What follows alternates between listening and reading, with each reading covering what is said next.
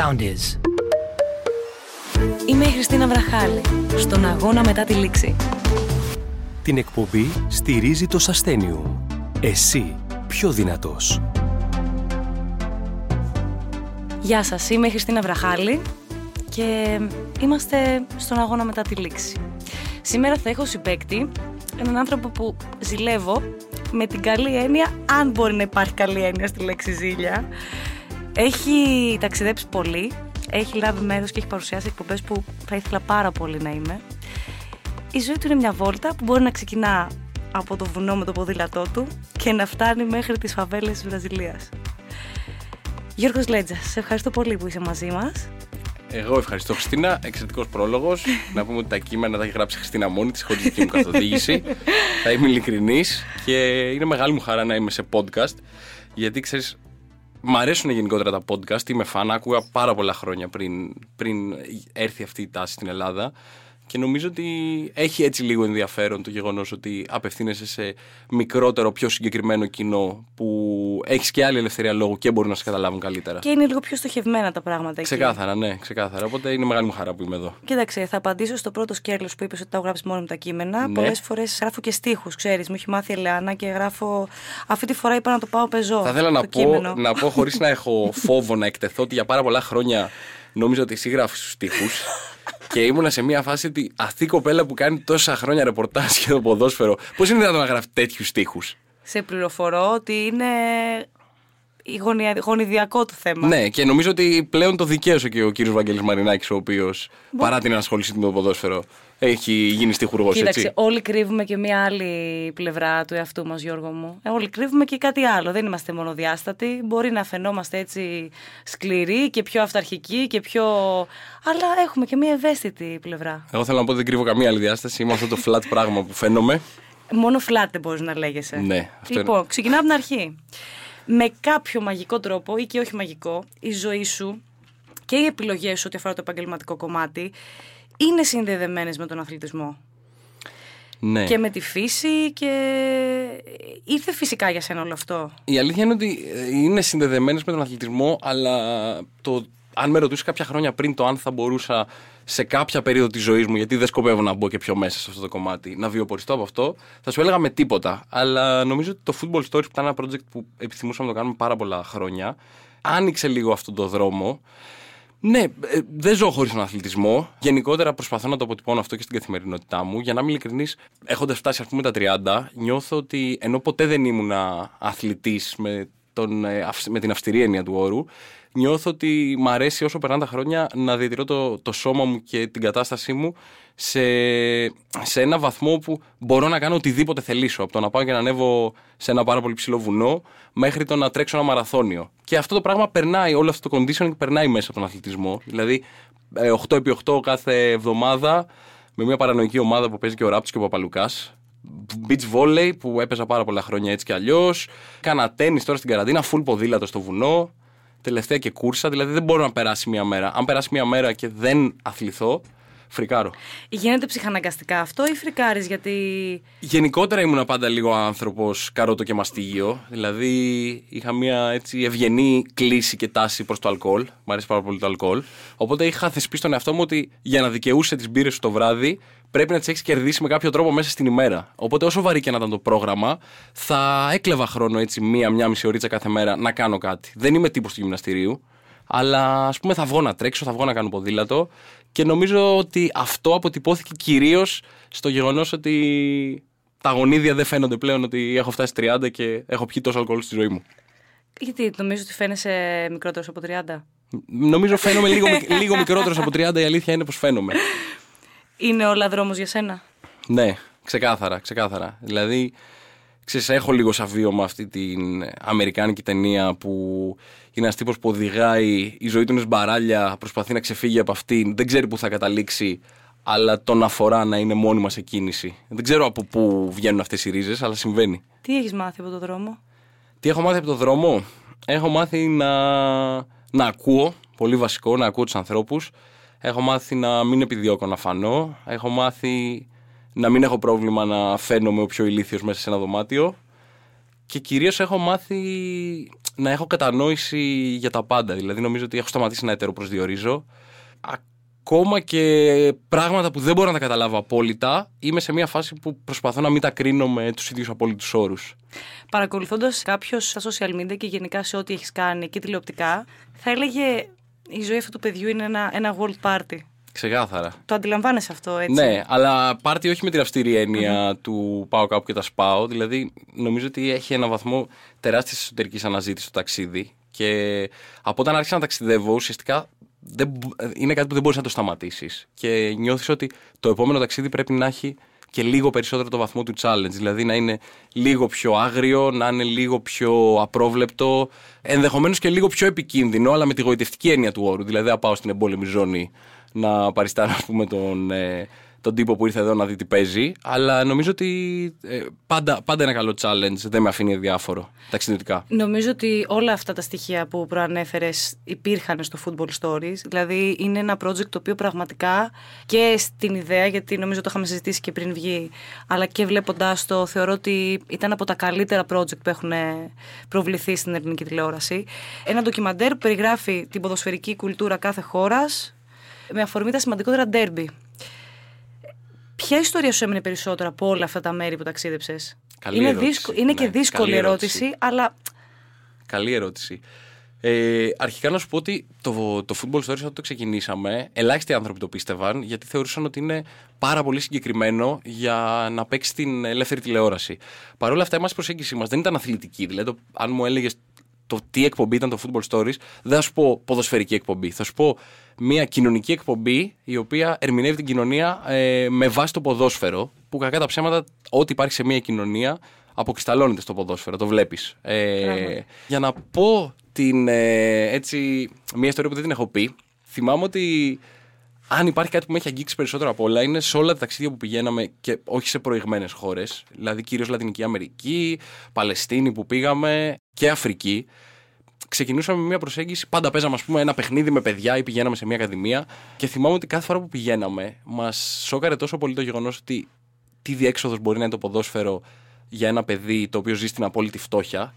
Και κάθε φορά πηγαίναμε και θυμάμαι ότι δεν γυρίσαμε ποτέ με τα ίδια ποδοσφαιρικά παπούτσια ή με τα ίδια ρούχα. Γιατί τα δίνατε. παίζαμε με τα παιδιά, ναι, και δεν το λέω τώρα ξέρεις αυτό Ναι, για, να, ναι. για να χτίσω προφίλ ή οτιδήποτε. Αλλά παίζαμε με τα παιδιά και ξαφνικά βλέπεις ότι παίζεις με ένα 14χρονο παιδί το οποίο δεν έχει καν την πρόσβαση σε αυτά που έχεις εσύ. Παίζει ξυπόλυτο, παίζει με τρίπια πάνω παπούτσια και προποθέσει. Οπότε μας έβγαινε τόσο φυσικά με το που τελειώσει ένα παιχνίδι να τους τα δώσουμε γιατί ξέραμε ότι θα κάνουν και καλύτερη χρήση από εμάς. Πόσοι ποδοσφαίρτε αλλάζουν φανέλε, εσείς ήταν μια φυσική κίνηση. Ναι, που- δηλαδή νομίζω ότι παίζει να έχουμε δώσει ο καθένας από 7-8 ζευγάρια ποδοσφαιρικά σίγουρα όσο κράτησαν τα γυρίσματα. Και καλύτερα γιατί θα πιάσουν τόπο. Εμείς ήμασταν και οριακά άμπαλοι. Είχαμε δηλαδή το προφίλ του Έλληνα κριτή του ποδοσφαίρου. Κρίνουμε πάρα πολύ αυστηρά. Παρ' όλα αυτά, όταν έρχεται η ώρα να την είναι, κλωτσίσουμε. αυτό είναι το πιο.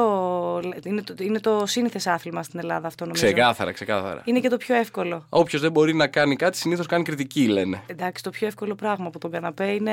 Έχουμε πάρει μάστερς σε αυτό. Έχεις δηλώσει σε μια συνέντευξή σου ότι νιώθω ότι το ποδόσφαιρο έχει απομακρυνθεί από τις ρίζες του, οι ομάδες έχουν γίνει επιχειρήσεις και οι οπαδοί φαίνεται να έχουν χάσει το κίνητρό τους. Ποιες χώρες και ποια πρωταθλήματα θεωρείς ότι βρίσκονται ακόμη κοντά στο, σε αυτό που αποκαλούμε ποδόσφαιρο με τη ρομαντική του έννοια. Νομίζω ότι στις χώρες όπου το, το προϊόν είναι πάρα πολύ προηγμένο βλέπεις και μια άλλη διάβγεια όσον αφορά την οργάνωση. Σε χώρες όπου το ποδόσφαιρο δεν είναι τόσο δυνατό, το παραπροϊόν επικρατεί. Δηλαδή η παραφιλολογία, οι συζητήσεις πίσω από την κουρτίνα, το ποιο μάτς είναι δοσμένο, το ποιος πρόεδρος είναι βρώμικος.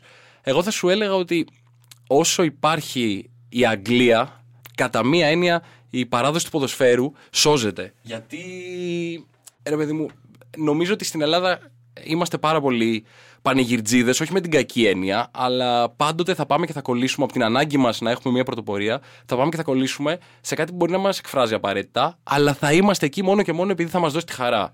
Έχω μεγάλο σεβασμό για ανθρώπους που υποστηρίζουν μια ομάδα no matter what. Έχω μεγάλο σεβασμό για ανθρώπους που, ας πούμε, ένας Άγγλος ο οποίος ζει στο Brighton γεννήθηκε Brighton, όλη τη ζωή είναι Brighton και ξέρει ότι μάλλον δεν θα πανηγυρίσει ποτέ κάτι μεγαλύτερο από την πρόκριση στη δεύτερη κατηγορία ή στην πρώτη. Οπότε. Αυτό από μόνο του γίνεται ρομαντικό. Δηλαδή, από Ακριβώς, μόνο του είναι ακριβώς. ρομαντικό. Η Για μένα- προσέγγιση του είναι τελείως διαφορετική σε σχέση με το. Ναι, και ξεκάθαρα οι Έλληνες είμαστε οπαδοί της νίκης, δεν είμαστε οπαδοί του παιχνιδιού.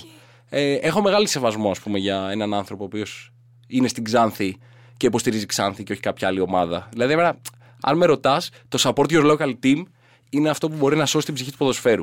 Ε, φαντάζομαι ότι έχει δει στο Netflix το ντοκιμαντέρ της Sunderland. ναι, ξεκάθαρα. Ναι, εκεί ας πούμε εγώ κατάλαβα το τι σημαίνει ποδόσφαιρο για ένα μέρος, για μια επαρχία, το πόσο η ζωή όλη κυλούσε βάσει ε, Του πώς πάει η ομάδα. πώς πάει η ομάδα. Ναι, είναι ξεστήν απίστευτο ότι πρόσφατα ας πούμε, είχα, είχε γίνει ένα ντοκιμαντέρ για τα 107 χρόνια του Άρη και είχαν γίνει κάποιες συνεντεύξεις με, με, έτσι, με κάποιους οπαδούς, όπως ο κύριος Τέλειο, που αν θυμάσαι ήταν ο άνθρωπος με το αναπνευστικό μηχάνημα. Ναι, ναι, ναι. Και ξαφνικά ερχόντουσαν έτσι διάφοροι τύποι, παπουδάκια, πολύ ωραίοι τύποι, που έρχεται ένας τύπος μου λέει: Γιωργάρα, μπράβο για τις εκπομπές. Δεν με ξέρεις, εγώ είμαι αυτός που έπαθε την ανακοπή στο 4-2 με τον Μπάουκ. Που σκέψου τώρα τι προσδοκίες μπορεί να έχει ένας άνθρωπος. Ακολουθεί 70 χρόνια μια ομάδα. Οι πίκρες που έχει φάει είναι πολύ περισσότερες από τις χαρές που του έχει δώσει. Και δεν μπορεί να το διαχειριστεί. Ναι, και σαν παράσημο το είπε τώρα, ότι εμένα μου έχει συμβεί και αυτό σε αγώνα ποδοσφαιρικό. Ακριβώς, ξέρω, που ακριβώ. πήγα να Είναι, είναι υποστηρίξω την φοβερό. ομάδα μου. Και νομίζω ότι αν οι ομάδες αρχίσουν να αντιλαμβάνονται το ποδόσφαιρο λίγο πιο κοντά στη βάση των ανθρώπων που το παρακολουθούν, νομίζω ότι θα είναι, θα είναι πολύ πιο όμορφο για όλους μας. Είναι πολύ ουτοπικό. Ναι. Δεν πιστεύω ότι θα γίνει. Δηλαδή είναι τέτοια μπίζνα το ποδόσφαιρο που νομίζω ότι δεν υπάρχει περίπτωση να ξεφύγει από αυτό. Ότι μπορεί να έχει τέτοιο κέρδος, αυτόματα χάνει οποιαδήποτε ρομαντική υπόσταση. Λοιπόν, δεν ξέρω αν υπάρχει ρομαντική υπόσταση στο πλεκτό. Ναι. Και θέλω, έχω μια ερώτηση. Πώς είναι να συντονίζεις τρεις τύπους, όπως είναι ο Παπασημακόπουλος, ο Ράπτης και ο Τσουβέλλα. Δηλαδή, είναι σαν να έχεις τον ε, Γκουαρδιόλα Ναι. και να πρέπει τώρα να προπονήσει Μέση, Ρονάλντο και Ιμπραήμοβιτ μαζί στην ίδια ομάδα. Λοιπόν, ξεκάθαρα, ξεκά, ξεκάθαρα. Νομίζω ότι εντάξει, πέρα από το ότι με τα παιδιά έχουμε μια ωραία χημεία και στο backstage κομμάτι, είναι πάρα πολύ ενδιαφέρον και είναι και ελαφρώς δύσκολο, γιατί είναι μια εκπομπή η οποία βασίζεται πάρα πολύ στον αυτοσχεδιασμό και στην πρόζα. Οπότε οφείλεις κάπως να τους τσιγκλίσεις, να δώσεις το έναυσμα, αν και δεν το χρειάζονται ιδιαίτερα. Αν έπρεπε να στο παραλύσω, θα σου έλεγα ότι ο Ράπτης είναι ο τύπος ο οποίος επειδή είναι πάρα πολύ συναισθηματικό παιδί, η ψυχολογία του επηρεάζεται πάρα πολύ στο γύρισμα. Δηλαδή, αν ας πούμε είχε μια Οι κακή μέρα. αντιδράσεις είναι κανονικές αυτές, δηλαδή. Είναι ναι, ναι. φυσικές. Είναι, είναι, που είναι, θυμώνει. είναι και- απόλυτα φυσικές. Αλήθεια. Είναι απόλυτα φυσικές και αυτό το κάνει τέλειο. Δηλαδή, ο Νικόλας είναι, είναι ένα παιδί που, αν είχε μια δύσκολη μέρα, ε, θα, πρέπει, θα πρέπει να τον βοηθήσει να την ξεπεράσει on κάμερα. Έλα. Ο Μάκης είναι. Εγώ λατρεύω το χιούμορ του Μάκη. Δηλαδή, θεωρώ ότι έχει αυτό το βρετανικό φλέγμα, τη, ε, τη λίγο dark προσέγγιση που αυτόματα τον κάνει ενδιαφέρον τύπο στα μάτια μου. Και είναι, είναι στρατιώτης. Δηλαδή, είναι ο τύπος που μπορεί να του δώσεις ξέρεις, ε, δύο φασόλια και να σου μαγειρέψει φασολάδα. Είναι φοβερός στο να δημιουργεί αυτοσχεδιαστικά. Και ο Τσουβέλλα είναι το κλασικό πυροβόλο, ο οποίος ακόμα και μέρες που κανείς μας δεν έχει τη διάθεση να βρίσκεται εκεί, έχει τέτοια ενέργεια παρά το, το φουσκωμένο πρόγραμμά του και την κούρασή του, που κυριολεκτικά είναι, είναι απίστευτο on κάμερα. Δηλαδή, εμένα και ο Τσουβέλλα με έχει βοηθήσει πάρα πολύ. Γενικά τα παιδιά με αγκάλιασαν, γιατί είναι δύσκολο να πας και να κουμπώσεις σε μια εκπομπή Πράγματι. που ήδη έχει πετύχει και έχει κάνει την πορεία της, γιατί και ο Διομήδης ήταν εξαιρετικός. Εξαιρετικός. Ε, και παραμένει ο Διομήδης να Και είναι είναι. και δικά του τα κείμενα, νομίζω πολλά. Ε. Ε, ο Διομήδης παραμένει να είναι Έτσι, head of content φοβερός, αυτή τη στιγμή. φοβερός. Δηλαδή, ό,τι βλέπετε στο πλεκτό Είναι έχει την φοβερός. υπογραφή του Διομήδη. Και νομίζω ότι ενώ ξεκίνησα και είχα λίγο το στρες το «ΟΚ, πού πάω να κουμπώσω τώρα», ξέρεις, είναι κάτι πολύ διαφορετικό από ό,τι έχω κάνει μέχρι στιγμής. Νομίζω ότι έχει λειτουργήσει τόσο πολύ που πλέον έχουμε φτάσει στο σημείο με τα παιδιά να βρισκόμαστε με κλειστά μάτια που λένε. Ναι, ναι, λειτουργεί πολύ φυσικά. Βγαίνει πολύ φυσικά πλέον. Και, πραγματικά. και δεν έχεις κανένα στρες. Δηλαδή, πάμε να κάνουμε εγγραφή και κάπως την περιμένουμε όλη αυτή τη μέρα. Ναι. Σημαντικό αυτό. Ναι. Λοιπόν, μετά τα γυρίσματα, φαντάζομαι από αυτά ψάχνεις τη γαλήνη σου, έτσι. Δεν χρειάζεται λίγο. Ναι, νομίζω μια- ότι είναι μια καλή στιγμή να πάρεις το χρόνο Παίρνεις σου. τα βουνά εκτός από το χρόνο σου. Φουλ βουνά. τα παίρνεις τα full βουνά. βουνά. Ποια Πάρα- είναι η σχέση σου με τη φύση; Σε, σε βλέπω σχεδόν καθημερινά να επιζητάς σίγουρα την, την επαφή σου με ναι. τη φύση. Γενικότερα επιζητάω και επαφή με ανθρώπους που σημαίνει το ίδιο η φύση για αυτούς. Οπότε γενικότερα οι παρέες μου είναι, ας το πούμε, οι αστικές παρέες που είναι τα παιδιά που μεγάλωσα μαζί και σπουδάσαμε μαζί και περάσαμε έτσι όλη μας τη μετεφηβική πορεία. Τι είναι Ε, αυτό που σου δίνει; η φύση. Γενικότερα δεν, δεν μπορώ να δει. Νομίζω ότι ένα βασικό κομμάτι του ανθρώπου που δεν έρχεται σε επαφή με τη φύση είναι ότι δεν μπορεί να, δεν μπορεί να αντιληφθεί τη γαλήνη. Δεν έχει την αντίληψη του να είναι ήρεμος. Άρα αυτό μου δίνει. νομίζω. Εγώ αυτή τη λέξη θα χρησιμοποιούσα περισσότερο στο κομμάτι της φύσης. Ότι έρχομαι. ότι είναι σαν να ξαναγυρνώ στο. εκεί που ανήκω. Ε, η αλήθεια είναι ότι ανήκουμε εκεί και ανήκουμε εις την φύση, όπως θα, όπως τα λέγε και κάποια πολιτική περσόνα. αλλά να σου πω, αυτό που περισσότερο νιώθω είναι ότι ε, βγάζω κοινωνικό στρες όταν περνάει καιρός, χωρίς να έχω κάνει κάτι σε βουνό, χωρίς να έχω χαθεί λίγο να πάρω το χρόνο μου και νομίζω ότι αν με ρωτάς, δεν έχω ιδιαίτερα πλάνα, αλλά νομίζω ότι μεγαλώνοντας θα ήθελα να φτάσω σε ένα σημείο που. Δηλαδή, δεν μπορώ να φανταστώ να γερνάω στην πόλη. Νομίζω Ναι. ότι όταν τελειώσει όλη αυτή η περιπλάνηση, η επαγγελματική και η- και η προσωπική, νομίζω ότι σίγουρα θα με περίμενε ένα ωραίο σπιτάκι σε ένα βουνό που έχει κοντά θάλασσα, ίσως στον σε ένα Όλυμπο. βουνό που έχει Ναι. κοντά θάλασσα. ε. Είσαι περισσότερο του βουνού. Ε, είμαι περισσότερο του συνδυασμού, αλλά ναι, Συνδυασμού. νομίζω ότι το βουνό σαν βίωμα το έχω περισσότερο. Το έχω περισσότερο. Ναι. Πέρασες μια δύσκολη διαδικασία σε ό,τι αφορά το κομμάτι το οικογενειακό εννοώ και της μητέρας ναι, σου, Ναι. η οποία πέρασε καρκίνο. Πέρασε καρκίνο, ναι. ναι. Άλλαξε τον τρόπο που βλέπεις τα πράγματα μετά από αυτό. Ξεκάθαρα. Αυτό που έλεγα πάντα είναι ότι μάλλον επειδή είμαι ο μοναδικός Αριανός στην οικογένεια, θα βγάλω εγώ πρώτος καρκίνο. αλλά Δεν τελει- λες αυτά. τελικά με πρόλαβε η μάνα μου, εντάξει, αστείευομαι. Η αλήθεια είναι ότι ξέρεις ποιο είναι το θέμα, ότι την περίοδο που συνέβη ήταν μια περίοδος που εγώ ήμουν εξαφανισμένος λόγω γυρισμάτων World Party, το μισό χρόνο έλειπα, παράλληλα σπούδαζα, οπότε ήταν μια πα- παρανοϊκή περίοδος. Και λίγο ένιωσα μια φρίκη ότι μπορεί και να μην είμαι όσο εκεί πρέπει για αυτή τη μάχη που δίνεται. Και πιστεύω ότι η μάνα μου είναι φοβερά δυνατός άνθρωπος και κατάφερε όχι μόνο να το διαχειριστεί για την ίδια, για μένα κατάφερε να κάνει το ακόμη πιο δύσκολο, να το διαχειριστεί για όλους τους υπόλοιπους. Δηλαδή, αν την έβλεπες, θα είχες μια εντύπωση ότι δεν το περνάει αυτό ή ότι είναι κάτι πολύ πιο απλό. Ήταν σοκαριστικά, σοκαριστικά δυνατή και νομίζω ότι αν κρατάω κάτι είναι τα δρομολόγια από και προς την χημειοθεραπεία όπου γινόντουσαν κάποιες συζητήσεις που ε, είναι σαν να βλέπεις τον εαυτό σου από απόσταση και έχεις μια διάβια να ερμηνεύσει τα πράγματα, τι έχω κάνει, τι δεν έχω κάνει. Το χαρακτηριστικό που έλεγε πάντα η μάνα μου, είναι- η μάνα μου ήταν φρικιαστική με το να είναι το σπίτι πάντα πένα, καθαρό, να μην καθόμαστε στους καλούς καναπέδες, να μην έχουμε τα ποδήλατα μέσα και να τα βγάζουμε στο μπαλκόνι, τα σανίδια του σερφ, τέτοια πράγματα. Εντάξει, είχε να αντιμετωπίσει και όλα αυτά όμως. Ναι, και τρία παιδιά, δηλαδή, έτσι. Ναι, και τρία Και- και παιδιά τρία με παιδιά. ποδήλατα, σερφ και όχι. Ακριβώς. Οπότε εκ των υστέρων είπε ότι ε, καθόμουν 20 χρόνια προσπαθούσα να διαφυλάξω ένα σαλόνι στην τέλεια κατάσταση για όταν θα έρθει μία στο τόσο ένας καλεσμένος στο σπίτι και δεν αντιλαμβανόμουν ότι αυτό που έχει ουσιαστικά σημασία είναι το πώς τα ζεις καθημερινά αυτά τα πράγματα. Δηλαδή ότι το πόσο χαρά μου έδινε να είστε τρία παιδιά μες στο σπίτι και να μην ξέρω πώς να διαχειριστώ το πόσα πράγματα έχετε. Ή ξέρεις, το γεγονός ότι μπορεί να σε πάρει ο ύπνος στον καναπέ και να μην πας να κοιμηθείς στο, στο δωμάτιό σου. Αλλά ναι, νομίζω ότι ήταν μια περίοδος που μας έβγαλε όλους πιο δυνατούς. Αυτή είναι μια κουβέντα που σου είπε που έχει να κάνει νομίζω με κάτι το οποίο εσύ πλέον θεωρώ όσο σε ξέρω ότι το εφαρμόζει σε μεγάλο βαθμό. Έχει να κάνει με το, με το ζω τη στιγμή. Δηλαδή με το δεν την προσπερνώ τη στιγμή. Ναι, προσπαθώ να το κάνω, να σου πω την αλήθεια. Δεν είναι εύκολο. Πολλές φορές δεν είναι εύκολο. Όχι, δεν είναι εύκολο. Απλά επειδή είμαι και λίγο. Επειδή είσαι, και- είσαι άνθρωπος που έχει στρες. Δηλαδή είσαι άνθρωπος Full. που, που, που έχει Full, full. άγχος και στρες. Ε, Κρίση πανικού, τέτοια πράγματα. Εντάξει, νομίζω ναι. ότι ε, η πρώτη μας κουβέντα όταν γνωριστήκαμε ήταν Ναι. πώς θα αντιμετωπίζουμε τις κρίσεις πανικού. Ακριβώς, ακριβώς. Ακριβώς. Οπότε το να μπει σε μια διαδικασία. Γιατί όταν ζεις τη στιγμή, δεν έχεις τόσο πολύ άγχος. Ξέρεις ποιο Αν είναι το μπαίνεις σε θέμα, αυτή τη ότι λογική εννοώ. Έχουμε, έχουμε γενικεύσει τόσο πολύ την έννοια ζω τη στιγμή που νομίζω ότι έχουμε χάσει την πραγματική της σημασία. Ναι. Για μένα έχει γίνει τόσο ανταγωνιστικό το σήμερα. Γιατί ακόμη και αυτό λειτουργεί στρεσογόνα πολλές φορές. Ότι Απόλυτα. Α, μήπως αυτό τώρα δεν το ζήσω και γίνεται κάτι άλλο δίπλα μου το οποίο εγώ το χάνω αυτή τη στιγμή. Δηλαδή λειτουργεί και λίγο στρεσογόνα το ότι μήπως κάτι χάνω από τη στιγμή. Απόλυτα, απόλυτα. Και σου λέω ότι η δική μου προσέγγιση πλέον στα πράγματα έχει να κάνει με το ότι σε μια τόσο ανταγωνιστική κοινωνία, όπου ουσιαστικά το μοναδικό πράγμα για το οποίο θα κρίνεσαι επιμονή μου βάσεως θα είναι το πόσα λεφτά βγάζεις, θα είναι το πόσα πράγματα έχεις καταφέρει να πετύχεις, νομίζω ότι η έννοια του ζήσε τη στιγμή σημαίνει να μπορέσεις να απομονώσεις τη σκέψη σου από αυτή την κατάσταση και να είσαι ε, ε, για μένα έχει, ε, έχει δαιμονοποιηθεί η ανάγκη του να είσαι ευτυχισμένος. Νομίζω όλες αυτές οι παθογένειες που βλέπουμε είναι ότι επί μονίμου βάσεως συγκρίνουμε τη ζωή μας με κάποιον άλλον ή με αυτό που θα θέλαμε να είμαστε. Δεν έχει καμία σημασία. Είναι πως αυτό που παθαίνω εγώ τα Χριστούγεννα, που πρέπει και απαιτείται να υπάρχουν παντού φώτα, να πρέπει να είμαι χαρούμενη την ημέρα των Χριστουγέννων. Να...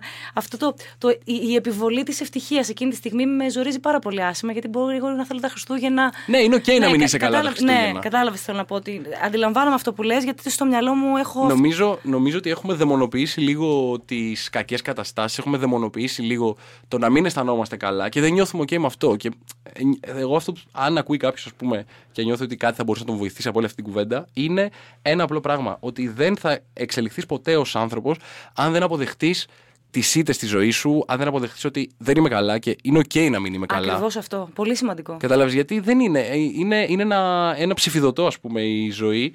Καλών και κακών στιγμών, κατά βάση κακών και πώς τις διαχειρίζεσαι. Και αυ, αυτές οι λίγες στιγμές ευτυχίας είναι αρκετές για να σε πάνε Ναι, παρακάτω. απλά πολλές φορές αντιλαμβάνομαι ότι μας είναι πολύ πιο εύκολο πλέον να διαχειριζόμαστε τις κακές μας στιγμές και όταν ξαφνικά κάτι καλό συμβαίνει, εκεί παθαίνουμε και εκεί μια, ε- ένα τρόμο διαχείρισης. Δηλαδή, είμαι, είμαι της άποψης ότι γενικά τις τις κακές μας στιγμές και τις θλίψεις μας, επειδή έχουμε μάθει με κάποιο τρόπο να ζούμε με αυτές, κάπως τις διαχειριζόμαστε. Τη χαρά, εμένα με δυσκολεύει ιδιαίτερα να τη διαχειριστώ, με- σαν να με τρομάζει. ναι, δεν δηλαδή θα κα- το έλεγα. κα- κάπως Απλά έτσι, δεν νομίζω ότι ξέρω. είμαστε και λίγο μια γενιά που δεν είναι εξοικειωμένη με την απόλυτη χαρά. Ναι, και είπες γενιά. Ναι. Είμαι ένας τριαντάρης εργοστασιακά ρυθμισμένος, να ξέρει ότι τα πράγματα είναι δύσκολα. Είμαστε μια κατεστραμμένη γενιά, η ακριβώς επόμενη από εκείνη της ευμάρεια. Εμείς ως γενιά αποστερηθήκαμε λίγο το όνειρο. Ναι. ναι. Άλλη μια δήλωση που παρεξηγήθηκε και έφαγα μαζικό hate από 50χρονου Πασόκους. Όχι, εγώ, εγώ συμφωνώ απόλυτα σε αυτή την πρόταση. Γι' Ναι, αυτό και απλά τη ξέρεις ποιο είναι το σημείωσα. θέμα. Ε, νομίζω ο Όσκαρ Βάιλ το είχε πει ότι ε, είναι, είναι χαρακτηριστικό της κάθε γενιάς να νιώθει ότι είναι πιο αδικημένη από την προηγούμενη και πολύ καλύτερη από την επόμενη. Εγώ δεν το πάω σε συγκριτικό επίπεδο. Το πάω απλά στο γεγονός ότι από, από πολύ μικρή μπήκαμε σε μια συνθήκη όπου αποστερηθήκαμε το όνειρο. Δεν υπήρχε το ότι ο Γιώργος θα πάρει ένα πτυχίο και αν δεν τον εκφράσει μπορεί να πάει να κάνει κάτι εντελώς διαφορετικό ή έχει το χρόνο ή την πολυτέλεια. Νομίζω ότι ήμασταν η γενιά που ε, θα έπρεπε να, για να είναι ήσυχοι οι γονείς μας ο Γιώργος να μπει στο δημόσιο, να έχει μια δουλίτσα να περνάει καλά.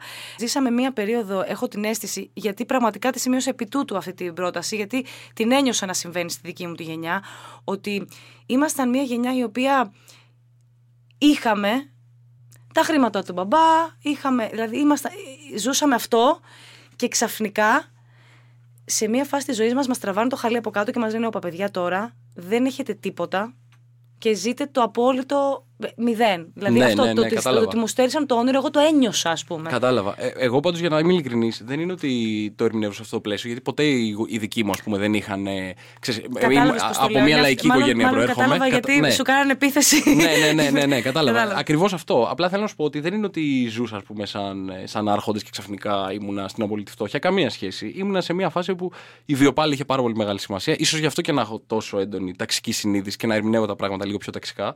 Αλλά αυτό που νιώθω είναι ότι α- όταν λέω αποστερηθήκαμε το όνειρο, είναι ότι κυνηγήσαμε πράγματα για την επιβίωση που υπό κανονικές συνθήκες δεν θα έπρεπε να μας να, να μας απασχολούν τόσο. Δηλαδή, χάσαμε παρέες επειδή αναγκάστηκαν να μεταναστεύσουν. Φύγαμε κι εμείς οι ίδιοι από τις πόλεις μας, ας πούμε, επειδή δεν υπήρχε δυναμική εξέλιξης ε, στα πράγματα που θέλαμε να κάνουμε. Αυτό εγώ δεν το έχω σαν βίωμα 20 χρόνια πριν, ας πούμε, που ήμουν πιτσιρικά. Δηλαδή, θυμάμαι ότι ο, ο πατέρας μου, ας πούμε, απολύθηκε από τη δουλειά του 50 χρονών και για δύο χρόνια δεν μπορούσε να βρει δουλειά. Τότε ήταν τα πιο δύσκολα χρόνια. Αλλά παρόλα αυτά, 52 χρονών κατάφερε να, κατάφερε να βρει μια δουλειά και ουσιαστικά εκείνα τα δύο χρόνια τα περνούσαμε με ό,τι είχε καταφέρει να μαζέψει.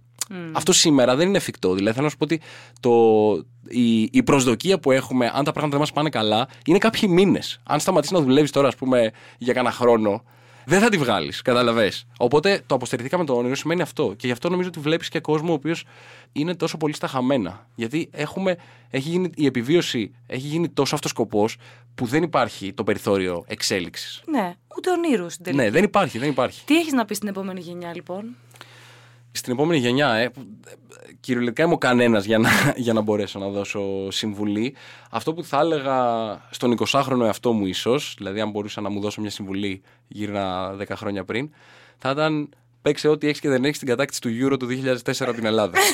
Αλλά επειδή αυτό, αυτό τώρα είναι, είναι φτηνό χτύπημα, θα έλεγα ότι συμφιλιώσουμε τους δαίμονές σου. Είναι απόλυτα ok να προσπαθήσεις. Ξέρεις τι, έχουμε, έχουμε δαιμονοποιήσει την ήττα και βλέπουμε κάποια παραδείγματα τα οποία μας κλείνουν το μάτι ως πετυχημένα παρε... Ε, ξέρεις, αποκλείοντας ένα εκατομμύριο ανθρώπους που έχουν προσπαθήσει και δεν τα κατάφεραν. Είμαι απόλυτα ok με το να μην μου βγουν τα πράγματα. Αυτά είναι να ξέρω ότι έχω προσπαθήσει από τη στιγμή που. Δηλαδή, ξεκινάς να δώσεις έναν αγώνα, γιατί αυτό είναι η ζωή, ένας συνήθι αγώνας. Ξεκινάς να δώσεις αυτόν τον αγώνα. Είναι υπέροχο να θέτεις ένα στόχο και να προσπαθείς να εξελιχθείς και να φτάσεις εκεί που ονειρεύεσαι. Παρ' όλα αυτά, θα πρέπει να συμφιλειωθεί και με την ιδέα ότι μπορεί και να μην σου πάνε τόσο καλά τα πράγματα. Αυτό που αναφέρεις τώρα είναι ένα κομμάτι βασικό στοιχείο και χαρακτηριστικό του αθλητισμού, το οποίο, εάν μπεις από μικρή ηλικία, εγώ μπήκα και σε ομαδικό άθλημα, με έμαθε να μπορώ να διαχειριστώ την ήττα, να έχω στόχο, όπως λες, αλλά την ήττα να τη δω και σαν ένα σκαλοπάτι για το επόμενο βήμα και επίσης να μπορώ και να τη μοιραστώ. Και την ήττα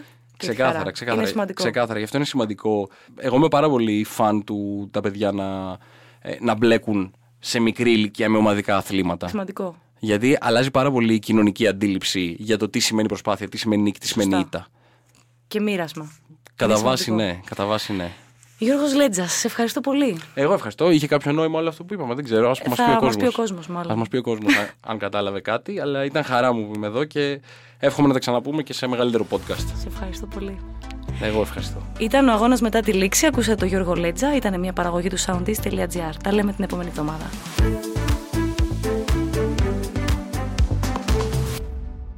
Ακολουθήστε μας στο Soundees, στο Spotify, στο Apple Podcasts και στο Google Podcasts.